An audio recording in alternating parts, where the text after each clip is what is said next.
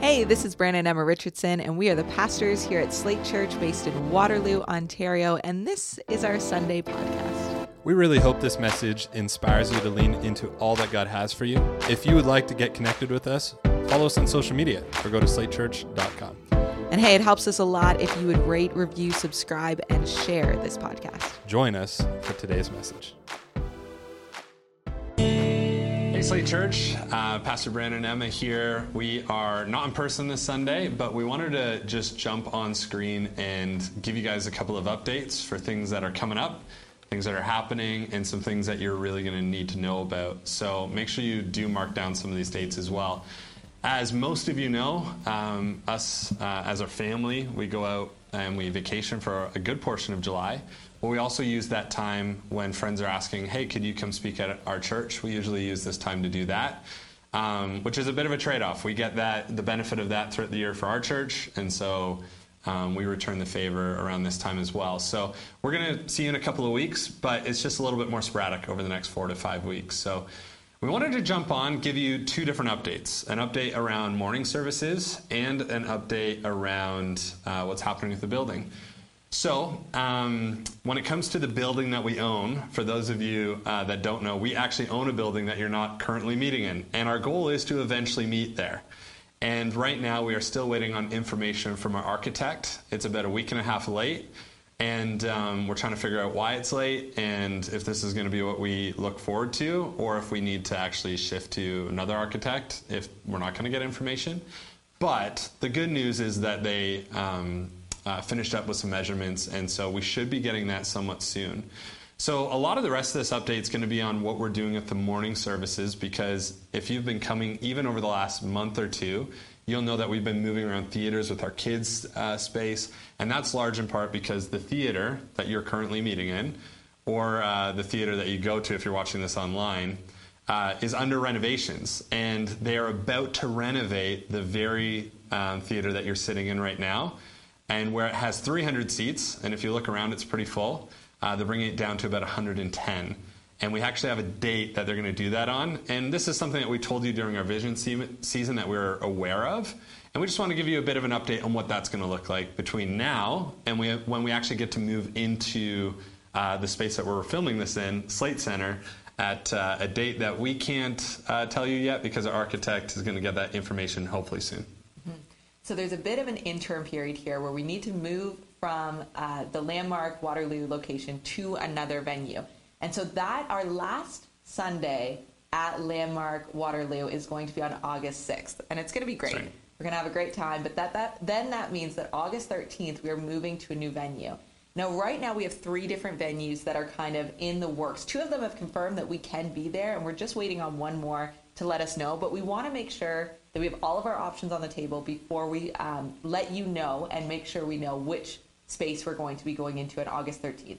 So we are not like without a spot to go to. We are That's not right. homeless here as a church, uh, but we want to make sure that we're letting you know that as soon as we have that fully confirmed. Yeah. But the important thing for you to know right now is that August 6th is our last Sunday at Landmark Waterloo. August 13th, we'll be moving to another venue. We'll let you know about that. And then we have uh, the renovation and the building to look forward to. Obviously, yeah. at some point, to be moving to a permanent location uh, in the coming months and timeline. Yeah, like we, just so you're aware, some of you joined us after the pandemic, and so this is the first move you've went through with us. Um, a lot of you have actually been through a, a, number of other moves, and they happened much quicker. It was like at one point we didn't know where we were meeting the next week. And what we're confident in is these three options that we have were all options that we, we would have been comfortable choosing on the other side of the pandemic. They just weren't available then. And so we're excited about the next move. We really believe it's the only move we're going to have to make between now and when we move into the building. And so we just ask for patience. And uh, for those of you that aren't used to doing this, uh, you joined a church plant. Welcome to the the uh, the what comes with the church plant. Yeah, absolutely. So we are headed this summer into our big, fun summer. Uh, we're really looking forward to it. That's next week it starts, and there's going to be a party in the lobby. So make sure that you're planning to stick around for a little bit after service and in between services because it's going to be a lot of fun for everyone. Uh, and then we've got great things coming up throughout the summer and the weeks ahead. But we just want to encourage you to be praying with us, uh, sticking with us through all of this, And uh, we just are excited for what's coming up next. Yeah, keep tuning in. Be consistent. It's easy in the summer to get sidetracked and not be present. Be present as often as you can. If you're up at the cottage, tune in online. Um, we love you guys, and uh, we'll be seeing you around. Awesome. I think that's an encouraging update from Brandon and Emma about where we're going to be in the upcoming weeks as a church. But to bring some more context to that, and also for uh, the speaker for our message today, we're going to invite Pastor Jared up in just a moment. But first, we're going to play for the last time. I'm so sad. Our summer lovin' bumper video. So enjoy it for all it is, and then we'll welcome Pastor Jared up today.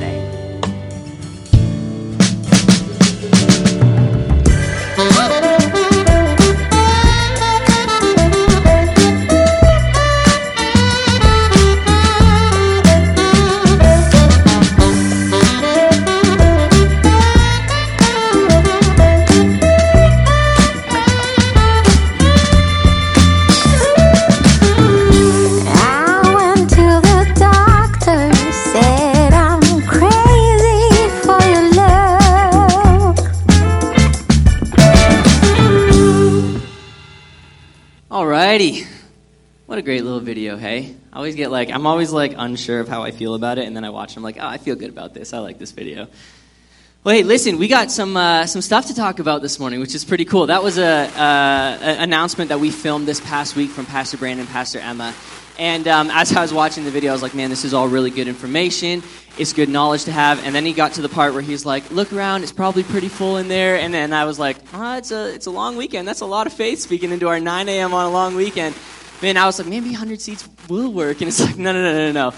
100 seats will not work. And so they're, they're actually doing some pretty cool renovations on the theater. And we're really looking forward to that for them and what that will do for Landmark's business. But it actually just doesn't work super well for us as a church because across our two morning services here at Landmark, we see. Um, close to 400 people every single every single Sunday, and so that's pretty incredible. But it's actually we've, we're not going to be able to fit in this space when when it changes. And so one of the things that we uh, are thinking through and working through is okay, where are we moving to as a church? And as they said, we've got a couple of different options. We're not like scrambling or nervous about anything, but we want to bring everybody into this process so that as it's happening and as it's unfolding, we're able to share with the people in our church. So nobody's left kind of out of the loop or unaware. And it's something that I, I just want to ask us as a church to take on together, not just something that we're going to hear from the platform or from videos or things like that, but for each one of us. Like the, the reason we want to get ahead of announcing these things is so that people that are new to our church that maybe have come in and they've been here for a week or two and, and they're beginning to get plugged into what God is doing here and what God has for them, they're not getting lost in the mix of a change like this or transition. And so my ask to you guys is if you have questions about it, feel free to chat with me about it. I can give you a little bit of information about like where we're going. We've got a few different options. I'm hopeful for all of them.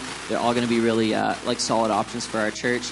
And, um, and we just want to make sure that people are, are, are brought along in this, all right? If, if there's any questions, actually, why don't we open it up right now? We'll just do a Q&A panel if anybody has questions. I'm kidding. We're not going to do that. But if you do have if you do have questions, you can just come and chat with me afterwards. Um, or Beth, we're working together on figuring some of this stuff out. And if you're like, oh man, why do we have to do this? Um, it's part of being a mobile church. It's part of being a church that is like uh, the the thing that I was like thinking about when I was writing this stuff down and going like, man, like we're we're moving again. If you've been a part of Slate for a while, there was a time in our church history where like every single week we were moving venues. We'd be like at Maxwell's one week, and then we were at um, we were at Inn of Waterloo, and we were at Maureen Forrester Hall, and we were at. Did we go anywhere else from there? Bluevale, thank you guys. We're at Bluevale for one Sunday, and we were all so excited about it. And then the teacher strikes happened, and we're like, ah, forget it. We're not going to do this anymore.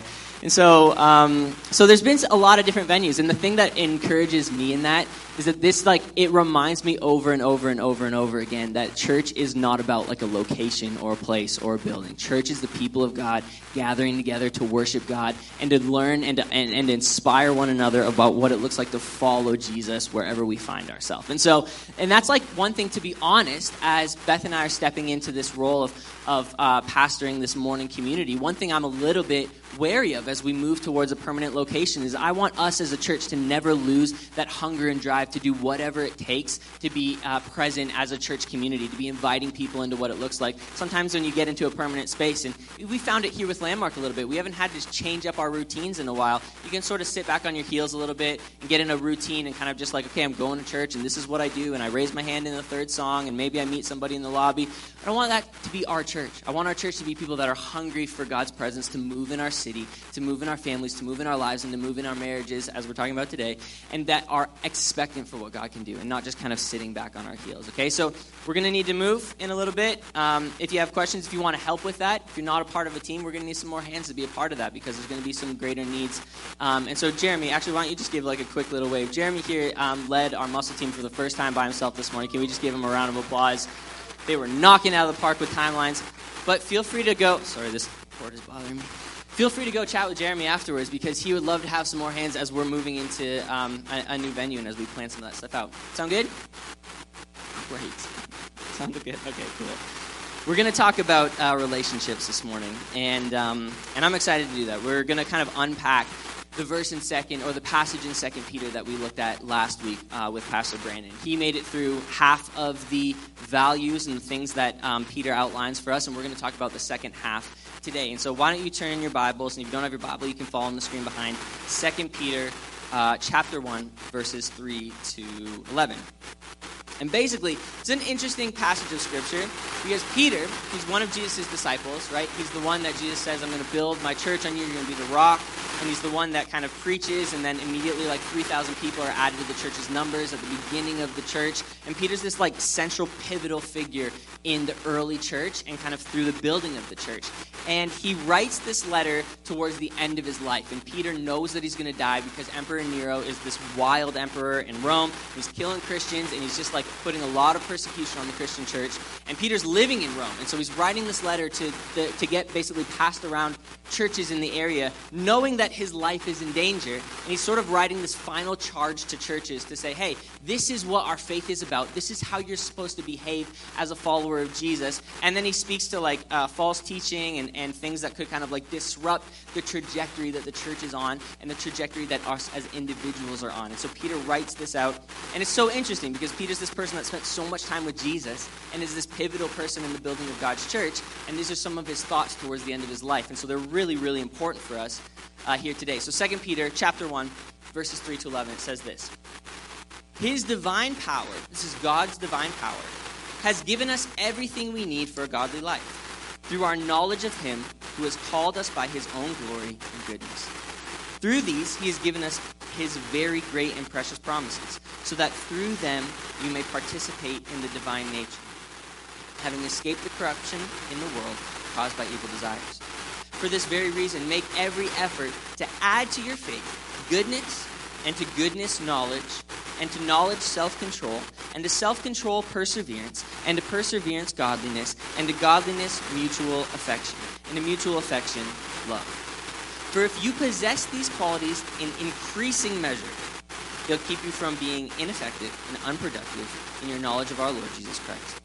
But whoever does not have them is nearsighted and blind, forgetting that they've been cleansed from their past sins. Therefore, my brothers and sisters, make every effort to confirm your calling and election. For if you do these things, you will never stumble, and you'll receive a rich welcome into the eternal kingdom of our Lord and Savior Jesus Christ. Let's pray.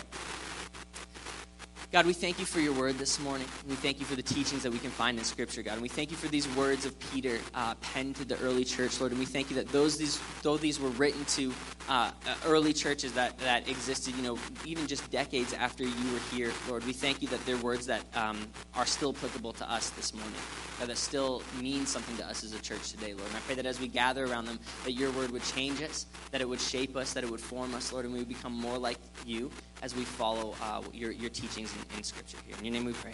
Amen. Amen. All right, it's cool. It's a cool passage. Basically, Peter's saying like, here's a here's a list of values of things for us as people to take on to grow in in increasing measure over the course of our lives.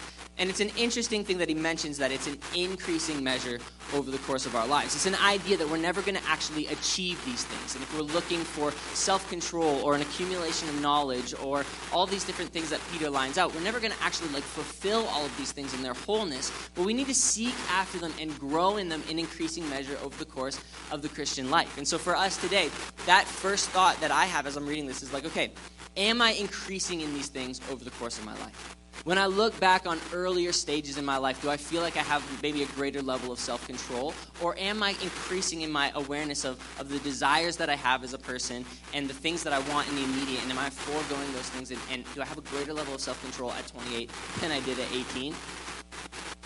Yes. By a lot? No. But I would say that it's something that I'm continuing to work on. And, and, and as we read Scripture, like the things that are outlined here from Peter, we need to actually understand them at a, at a bit of a deeper level and not just let the words wash over us this morning as we read them. But when, when Peter says, if you possess these qualities in increasing measure, that's something for us to take note of, to actually grow in these things over the course of our life. And the reason we want to grow in these things is because God is actually inviting us to partake in life and life to the full, in the divine nature of God. That's a really interesting thought too. That God in his in his like fullness in his character, he possesses these traits, these qualities. And as we grow in increasing measure in these things, we actually get to partake in life and life to the full in the divine nature of God. We get to look more like Jesus. We get to look more like Christ and we get to be a greater example to the world around us of what it means to follow God and what it looks like to actually outwork that in our life. I can get so like dejected by some of the things that I see in the world around me. And uh, the other day, I got on this rabbit trail on uh, on the internet. It started from like one meme that I saw on uh, Facebook of all places, and I just like it just kind of like one thing led to another, led to another, led to another, and it took me down this path of just like almost curiosity. But there was just like these like um, there's a situation in Brazil that I was like, what's going on with this thing? And I looked at that, and then there was another situation, and just like through a series of events, and I don't really want to get too like into it because it was actually some pretty like dark and intense things that that I was you know seeing. I just became like so aware of how broken our world is. And we don't really experience a lot of that here in the West because we've got like a fair amount of comfort. We have like a, a, a legal structure that does a, a, decent job. We have like a, a like a policing society that kind of keeps everybody in line in a societal structure that works fairly well in the West where we don't, you know, we experience injustice, but we don't experience it on the levels that we see in some of these other like countries in the world where, where brokenness and even evil is so much more prevalent. Like I think about in Thailand when I was growing up, the the police there, it was like you were you were more at risk if you saw a cop for like something bad happening to you than if you didn't see a police officer. And that's just like a weird a weird like concept to think about. But there was just like there was so much corruption that was just embedded in that society and we see that in a lot of different countries in the world, and we don't really experience that in the same way in the West. We do to some capacity, but the depths of evil in our world, they're like they're really serious. And so when we gather around the Word of God and God says there's a different way to live, that's important for us to understand and to embody as Christians, as followers of Jesus, to set a different example to the world around us, to say, hey, there's actually more than what you see. There's more than what people put in front of you. There's more than the brokenness that's there. That God actually inspires and desires us to have a different lifestyle than the world around us. And that's the invitation that Peter gives us in this passage that we can partake in the divine nature of God by seeking these things in growing measure in our life, okay? So last week, Pastor Brandon talked about the first three on this list. And the first three goodness, knowledge, self control. Goodness, to live lives and relationships that are so good that they show the people around us that there's a different way of living. Not perfect, but full of God's intended goodness in our life. Knowledge, an awareness of God and who He is that shows us how broken we are and how good God is. And then self control, not just living by our immediate desires and impulses, but deferring what we want now for what we know is best and what God is calling us to in our life and in our relationships.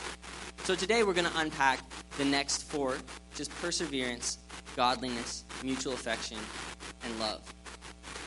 And as I was thinking about perseverance today, um, perseverance is this like interesting thing.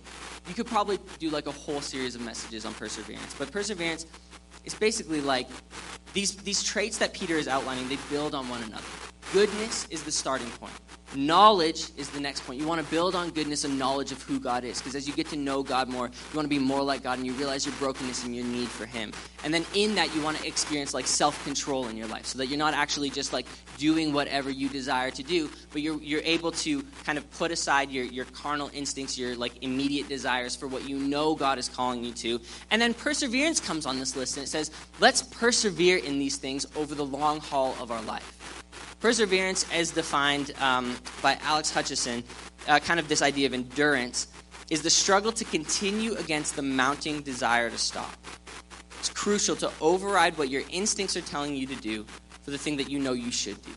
Endurance is the struggle to continue against the mounting desire to stop. And that's what I think of when I think of this idea of perseverance that it's this choice again and again, day in and day out, to do what I know to be right and to choose that over and over and over again. And for me, like that's a that's a fairly challenging thing, and maybe for a lot of us in the room, I feel like it's challenging for everybody.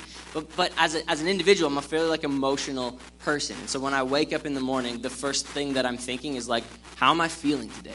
And sometimes those feelings influence how I behave and by sometimes I mean like every single day, they influence how I behave.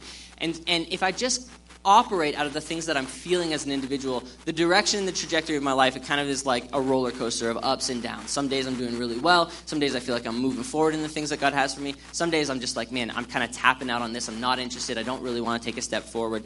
But for perseverance, it's this daily decision to choose to do the right thing over and over and over again. You know when you don't really need perseverance? Is when you feel like doing something. Like right now, um, we're working so much like on our house, and I haven't really been uh, going to the gym as like frequently as I as I want to. And by that I mean I probably haven't gone in like maybe five or six months. And it's been a long time, and I'm like I'm itching to do it again. Part of me is just like, man, I miss lifting weights. I miss getting in there. I miss like feeling like like breaking a sweat and getting exhausted. I miss like that that that kind of like energy that you get from going to the gym. There's like I was talking to Beth about this. I'm like, man, I can't wait to get this basement finished so that I can go back to working out which is also like a broken thought in and of itself. I can just work out now; it's not a big deal.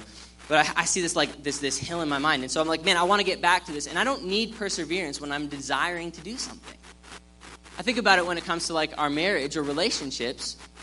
and I think about like perseverance, I don't need perseverance when I'm at a wedding and like watching somebody like recommit or commit themselves to their their spouse. Like Beth and I, we went to. We're actually kind of out of a season of going to a ton of weddings, but there's a season where we were going to a wedding like every other weekend in the summer, and it was nice because you're sitting at the wedding and you're watching like the music play, and these people like devote themselves to one another, and like they do all their vows, and we're sitting there, we're holding hands, we're like, man, I love you so much, and we drive back home, and it's like, wasn't that so beautiful? Oh man, I'm so glad that we're married to each other, and you just feel like you just feel so great. That's not when you need perseverance that is the time where you're just like, man, this is awesome. I love you and I love like being around you.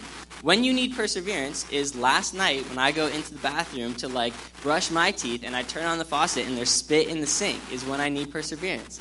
So that's like I don't know if you guys have gone back to that one time. Beth and I. This is like a, a, a constant point that we go back to. And I'm sorry that I'm airing it out and you don't have an opportunity to like share, and that's all right. I'm gonna jump on it. But she's like, this is something that we go back on constantly. I'm like, babe, you just gotta like turn the faucet on, just one handful of water, wash it, spit down the sink, like not a big deal. And she's like, nah, it's just not in my routine. Like it's not a big problem. I'll get to it in the morning. I'm like, how how does your brain work like that? And so we go back and forth. And one night I got home and uh, we went to bed and like we were both laying in bed and then I had to get up to like go to the bathroom or something and I went to the bathroom and there was spit in the sink and I just snapped and I was like, Beth, why can't you just do this thing? Like, please, it's just so frustrating. Just put it in. And she's like, no, no, no, that one wasn't me. Like, I, that one was for sure you. I actually rinsed my spit out in the sink. It's like, babe, I promise you, there's no way, like, not in any reality have I ever done that spit in the sink and not washed it out. And it's a conversation that we've gone back and forth on.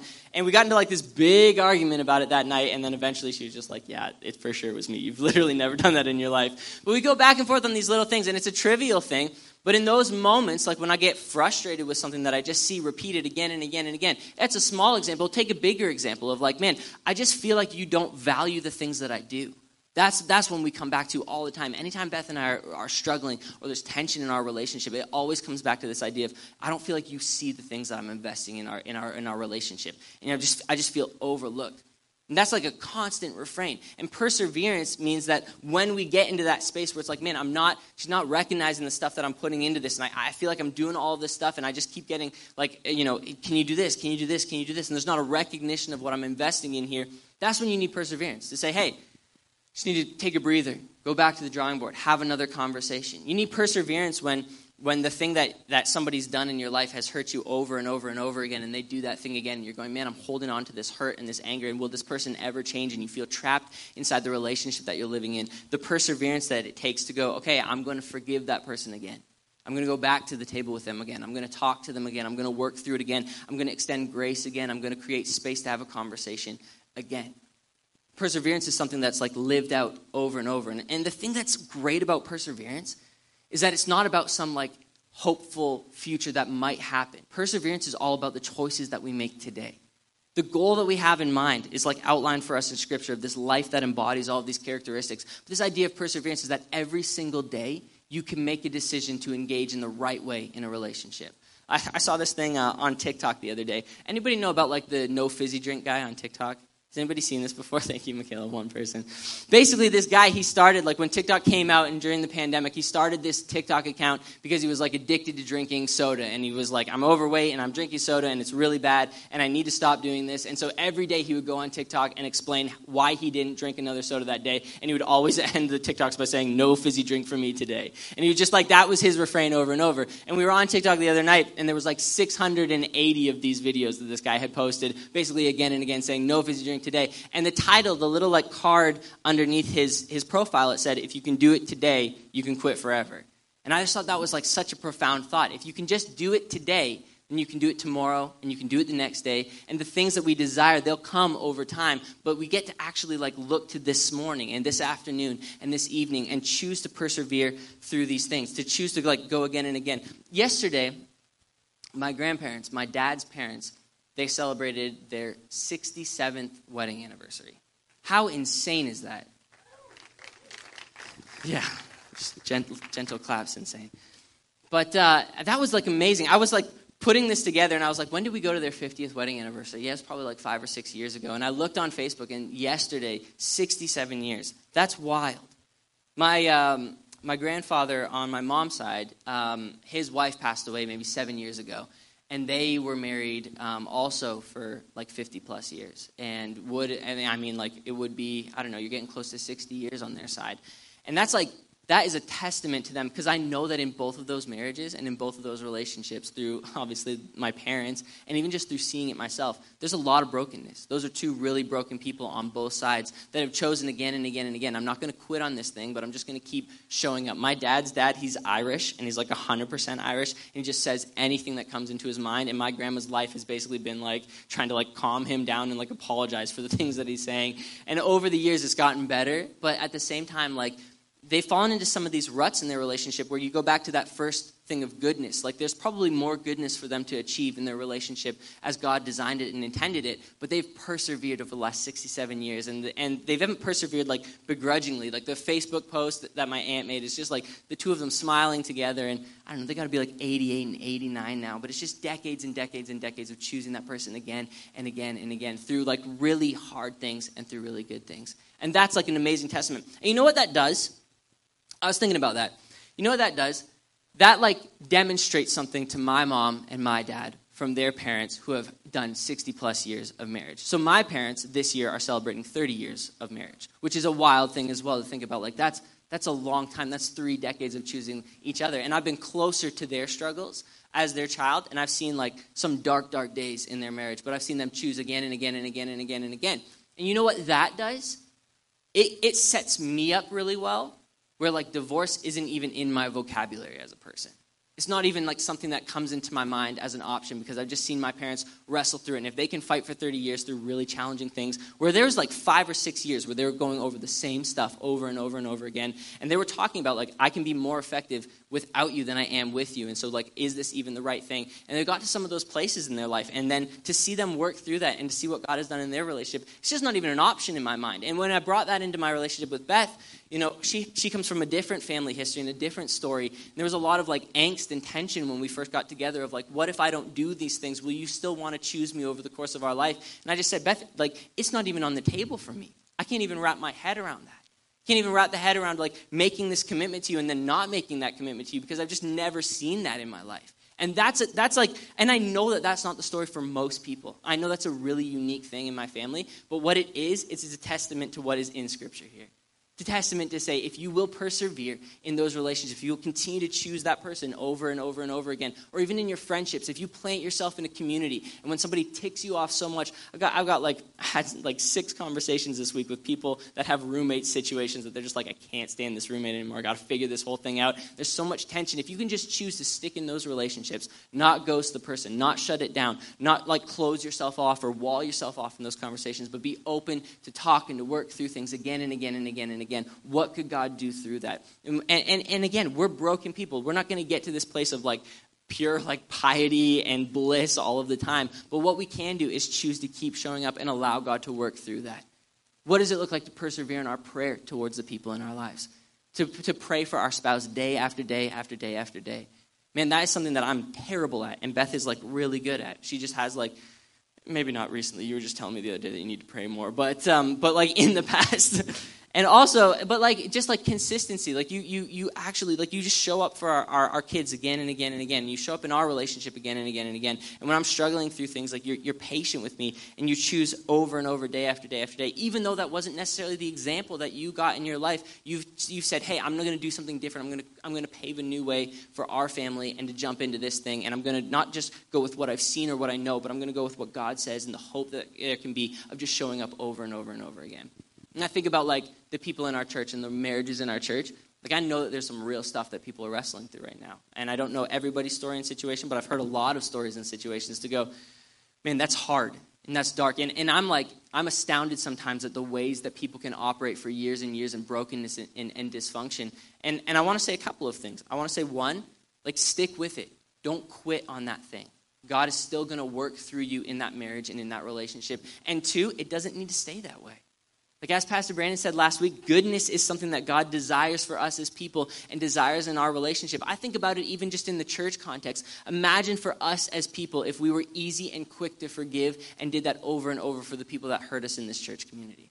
If we were easy and quick to love one another, if we were easy and quick to invite somebody into what was happening, if we did it over and over and over again, like the decades and decades of building health in a church community, the decades and decades of building strength in a marriage, the decades and decades of building uh, strength in your relationship with God as we show up again and again and again to do the right thing, although this mounting desire to stop exists within us.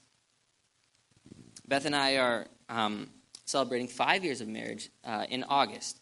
And I think Yeah, it's the smallest woo, and I appreciate that. But we're at the beginning. No, it's good. It's awesome.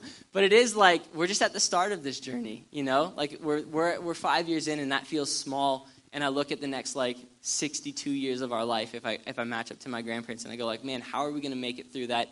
Perseverance is how you make it through that. By choosing again and again, one day at a time, one week at a time, one year at a time, to show up for the other person. I think that's all that I had to say on perseverance. Godliness. Godliness is the next one here. What are the characteristics of God? So, so you go through perseverance, and the next one that it gets to is godliness. And as I read this one, I was just like, okay, what, what do you mean godliness? Like we're supposed to be like God. And God actually invites us into that and, and, and, to say like you want to take on the nature of God. That's what this whole list is about is taking on like the divine character traits and characteristics of God. But then, like, I was talking to Beth, and she's like, well, obviously, he's not talking about, like, omnipresence. Like, the goal isn't to be omnipresent or omnipotent or, like, all powerful. The, the, the, characteristics of God that, that we can take on is this reverence for God and this desire to be set apart from the world around us. And the, characters, the characteristics that come out of that, it's the fruit of the Spirit. It's love, joy, peace, patience, kindness, forbearance, tenderness, self control. And these are the things that God actually like invites us into. So for us as people, like as we're working out our faith, as we're working out our relationships, as we're working out what it looks like to follow God, God doesn't just want us to have good lives, but he wants us to have healthy souls as people. This is a quote from John Mark Comer. He says, "We aren't just fighting for a good life, we're fighting for a good soul." So for us as people, what does it look like to follow after God, to be set apart from the world around us, to, act, to love the things that God loves, to desire the things that God desires, and to spend time with God, as we spend time with somebody, we understand more of who they are, and we take on that, like those personality traits. Like, you ever hung out with somebody that has like a really specific laugh?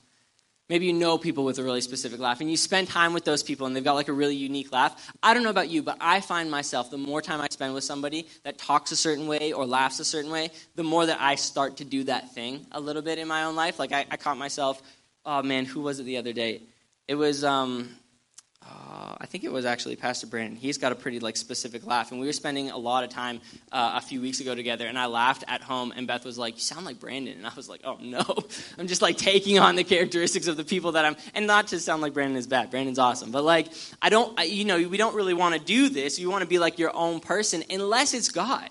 Like the more time that you spend with God as an individual, the more that you take on the characteristics of God. The more that you realize, man, God is patient. He is loving. He is kind. And what does that look like for me to be patient and loving and kind in my relationships? And for us to seek after godliness or holiness in our life, to be set apart from the world around us and to take on the characteristics of God and to embody that in our marriages. The other day, Beth and I, like literally two days ago, Beth and I were sitting on the couch and um, and I was watching like YouTube videos on the TV, and the kids were there, and we were like hanging out, and it was early in the morning, and Beth had finished like um, doing whatever she was doing. She came on the couch and she opened up her Bible and started reading her Bible, and immediately I was just like, oh man, I didn't read my Bible this morning. Like I actually need to do this. And at first I felt guilty, and then as I processed through my own emotion, I felt encouraged because I was like, man, I'm grateful that somebody like Beth is setting an example for like me even in our marriage to just go, hey, before I do anything else, I'm going to do this. So then I was like, almost begrudgingly, but I knew it was the right thing. Like switch the things that I was watching on YouTube to like worship music, and then like was worshiping with the kids. And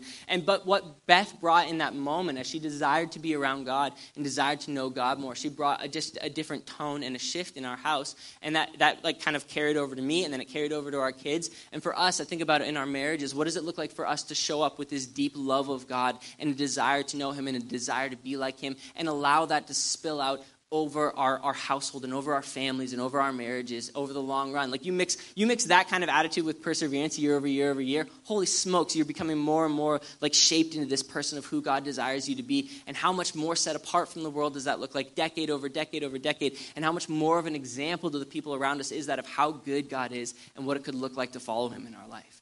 All of these things build on each other, but godliness is something that Peter says desire this, desire a reverence for God. Don't just fight for a good life or a good marriage or a good relationship, fight for a good, healthy soul. Mutual affection. I love that towards the end of this list, this idea of mutual affection, it broadens all of these things up to the people around us. Peter says, like, you know, you know, you want to add on goodness, you want to add on knowledge, and you want to build all these things into yourself, but for what purpose?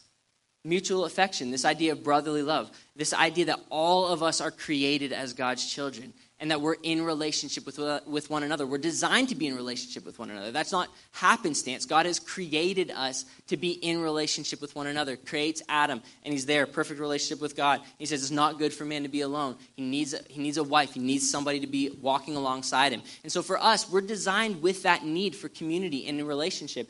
And Peter is saying, take on this mutual affection, this brotherly love for the people around you. So what does that actually like mean? It's a recognition that each person in this room, each person in your life, every family member, every cousin, every child, your spouse, all of those people are designed and created by God, unique and individual and loved by God and part of God's family.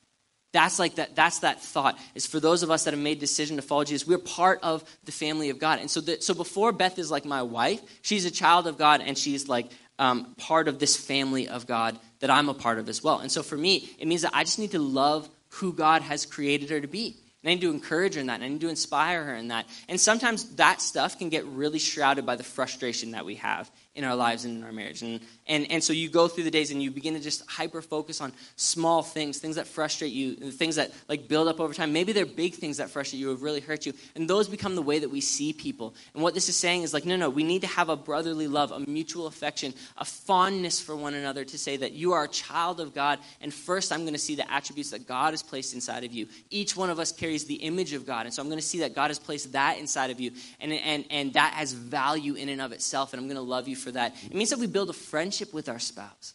It means that isn't just like we're not just like locked into marriage because we signed like a contract or something. It means that this person is is our friend and there's a relationship that's to be built there. So if you're dating somebody right now, like look for that friendship in that relationship. If you're married, foster that friendship, spend time together, create space to laugh together. One of the things that brings me the most joy in, uh, in my life is if I can get Beth laughing like really hard. Because when she laughs really hard, she gets the hiccups. And I know that I've done a good job if I can get her to like catch the hiccups. And so last night we were, we were just like, we were talking about something stupid. And um, and I made her laugh. And she laughed so hard that she had to like roll over into the pillow because it was like so loud and the kids were sleeping over there. And I was like brushing my teeth with the biggest smile on my face in the bathroom because I'm just like, oh man, like I did it. I made her laugh. And that just comes from like the joy of knowing like who she is and her personality and being able to like inspire laughter in her. And that's just, that's like a deep friendship that's just constantly built over time. But you can lose that if you're not intentional with it. So you have to be careful with that stuff. You have to be mindful. You have to watch out for it. You have to create space for it to do fun things. If you're in a marriage where just like you're constantly working and they're constantly working and there's not space for you guys to invest in the friendship that you have, you've got to create space for that.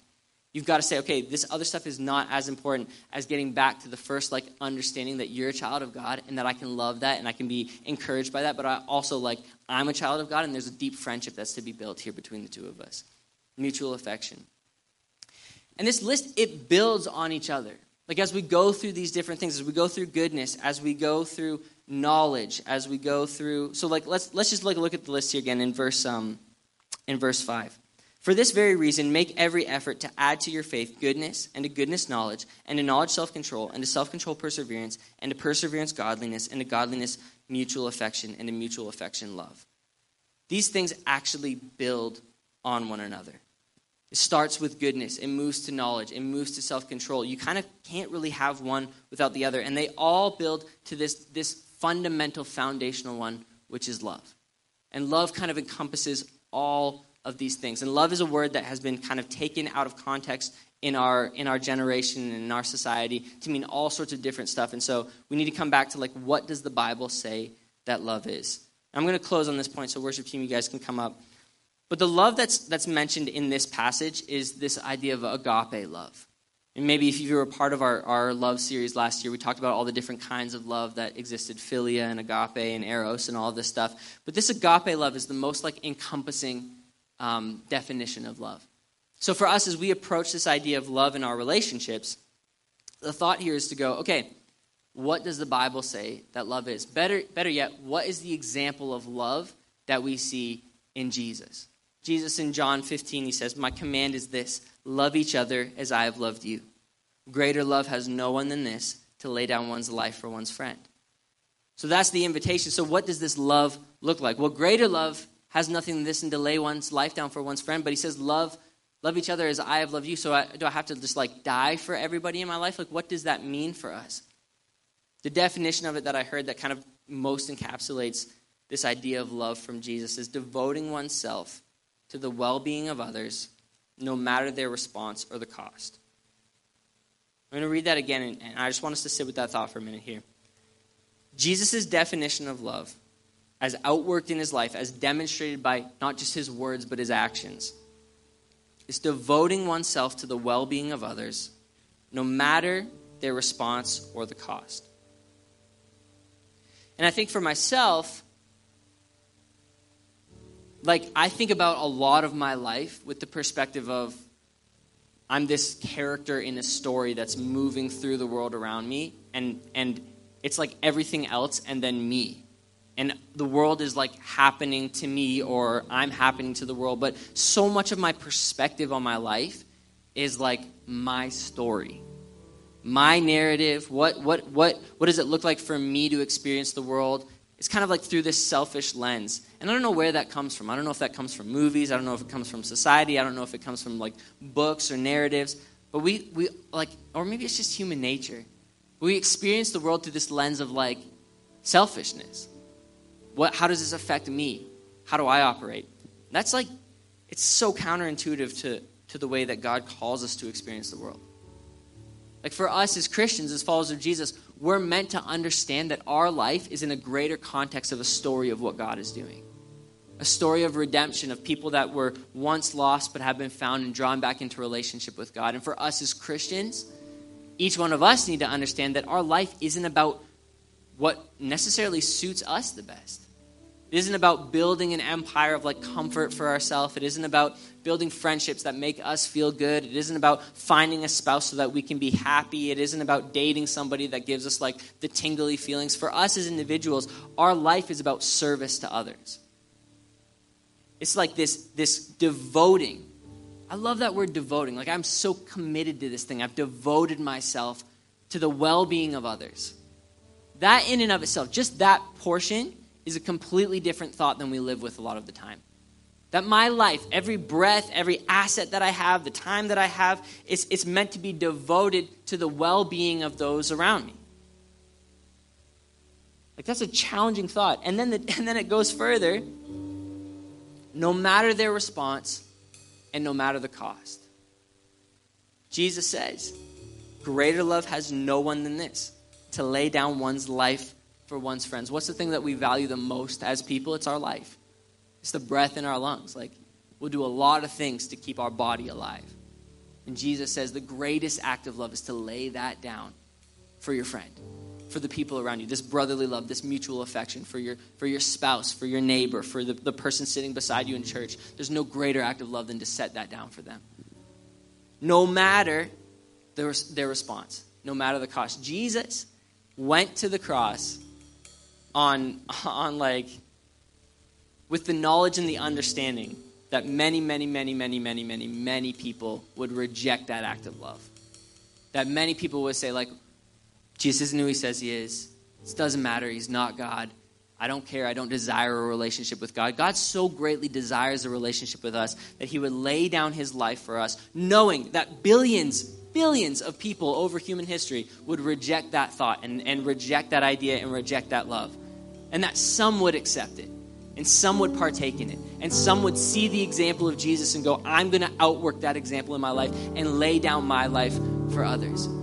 When we see and we understand the love that Jesus has for us as people, our threshold for serving other people becomes so much higher.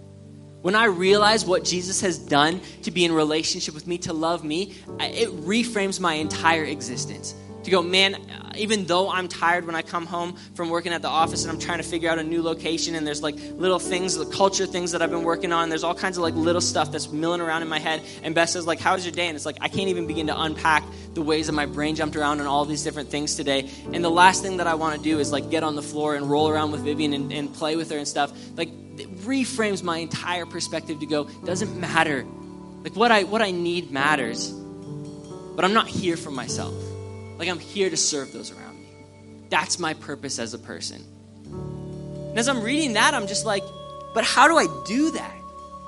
Like I'm I feel like I'm exhausted all the time. Like how do I shift such a great perspective in my life to not see myself as like the core person in this story and that like what about my needs? What about the things that I desire, the things that I have? And that's where Jesus says, that's why I died so that you could have life and life to the full, so that you could have my Holy Spirit, so that you could work out not of your own strength, but of the power that God has given each one of us by the nature of His Holy Spirit to say it's not by might or by power, but by the Spirit of God that we're able to do these things in our life.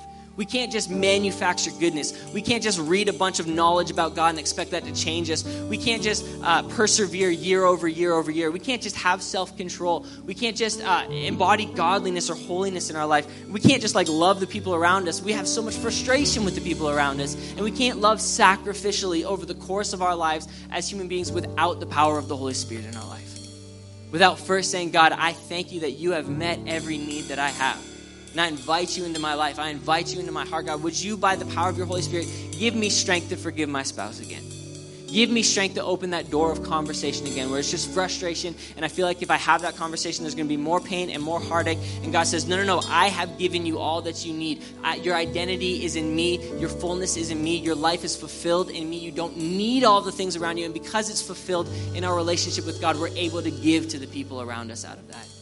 It's out of an overflow of what God has done in our life and who He is in our life that we're able to bless and to serve and to love the people around us. So why don't we stand up this morning as we as we close? I want to invite us to just welcome the presence of God and the Spirit of God into our life this morning. With every head bowed and every eye closed as we close uh, this this message portion today, I want to invite those that maybe haven't heard this idea that God loves them and He desires relationship with them, and this love that that He's calling us to have for others He's also first set that example to us that He reached a hand of forgiveness and life and relationship down to us. If that's you this morning in this place and you're going, I didn't know that God loved me, I didn't know there was a different way of living, and I want to make a decision to follow Jesus and to shift my life my perspective to follow after God. If that's you in this place today with every head bowed and every eye closed, I want to invite you just to raise a hand to say, hey, today I want to make a decision to follow Jesus regardless of what's been going on in my life, regardless of my past and the things that I've done, today I want to choose to shift my perspective and follow Jesus, to take on these characteristics, to accept that He has died on the cross for my sins, all of these things. I want to pray for you this morning. God, for those that are making that decision today, we just ask that you would meet them where they're at, Lord, that you would fill them with your Holy Spirit, that you would speak to them, that you would encourage them. God, we thank you for the gift of the cross and the gift of salvation. We just ask that you would move in them today, God. that your Holy Spirit would meet them where they are and that they would leave this place changed and transformed. And that you would bring people around them that could outwork their faith and walk out this relationship with you over the course of their life. In your name we pray. Amen. Amen. And then for those of us here this morning that are going, man, like this idea of this self sacrificial love, to pour out again and again, to persevere, to show up over and over, to live a life set apart from the world around me, I'm struggling with that in my life, but I'm struggling with that in my marriage and in my relationship. That's you in the place this morning with every head bowed and every eye closed. Like last week, I looked over our church as we prayed this prayer, and Pastor Brandon had invited couples to just hold hands together. And I looked at the, the hand holding and the smiles on their faces and understood the, the kind of struggle that was represented in each of these different marriages and the weight that people were carrying and working through.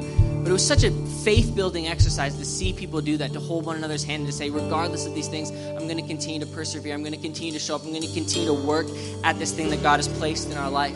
Because there's a hope for wholeness on the other side of that. Why don't you close your eyes this morning? And if you're if you're beside your partner, if you're beside your spouse, grab their hand and, and let's pray over uh, the relationships in our church together today. God, I thank you for this gift of marriage. I thank you for the people that you've drawn together in this place this morning, Lord. I thank you for what you're doing in their life and what you've done in their life, Lord. And I understand that we're broken people, God. You understand better than anybody that we're broken people. And as you bring two broken people closer together, God, there's so much hurt that can exist in that relationship. But Lord, I thank you that it's not just two broken people together, but God, your presence and your spirit and your power is a part of these relationships, God. And so we invite you into those today. Lord, I pray that even in this moment, if there's anger or frustration that's been built up over time towards one another, God, I pray that by the power of your Holy Spirit, you would melt that away this morning, God if there's hopelessness in a relationship today, that things will never change or never get better, God, that's not what you say in your word. And so we pray that there would be hope in those relationships today, God. If our hearts have hardened towards one another and there's a bit of a sour taste in our mouth and frustration, God, I pray that your Holy Spirit would overwhelm us today with love, your love, God, the love that you have poured out for us as people. And today I ask that in these marriages and in these relationships and in this church, God, that we would be marked by these character traits, God that we wouldn't live for what would be best for us, God, but we would serve one another in diligence and in faith, not by might, not by power, but by your Holy Spirit. In your name we pray. Amen.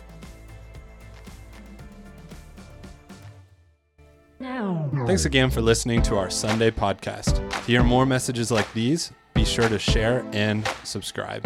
We're thankful for all that God is doing in our church right now. We would love to have you be a part of what is going on. You can connect with us by filling out a Connect card online at slatechurch.com. And hey, stay tuned for more content coming soon.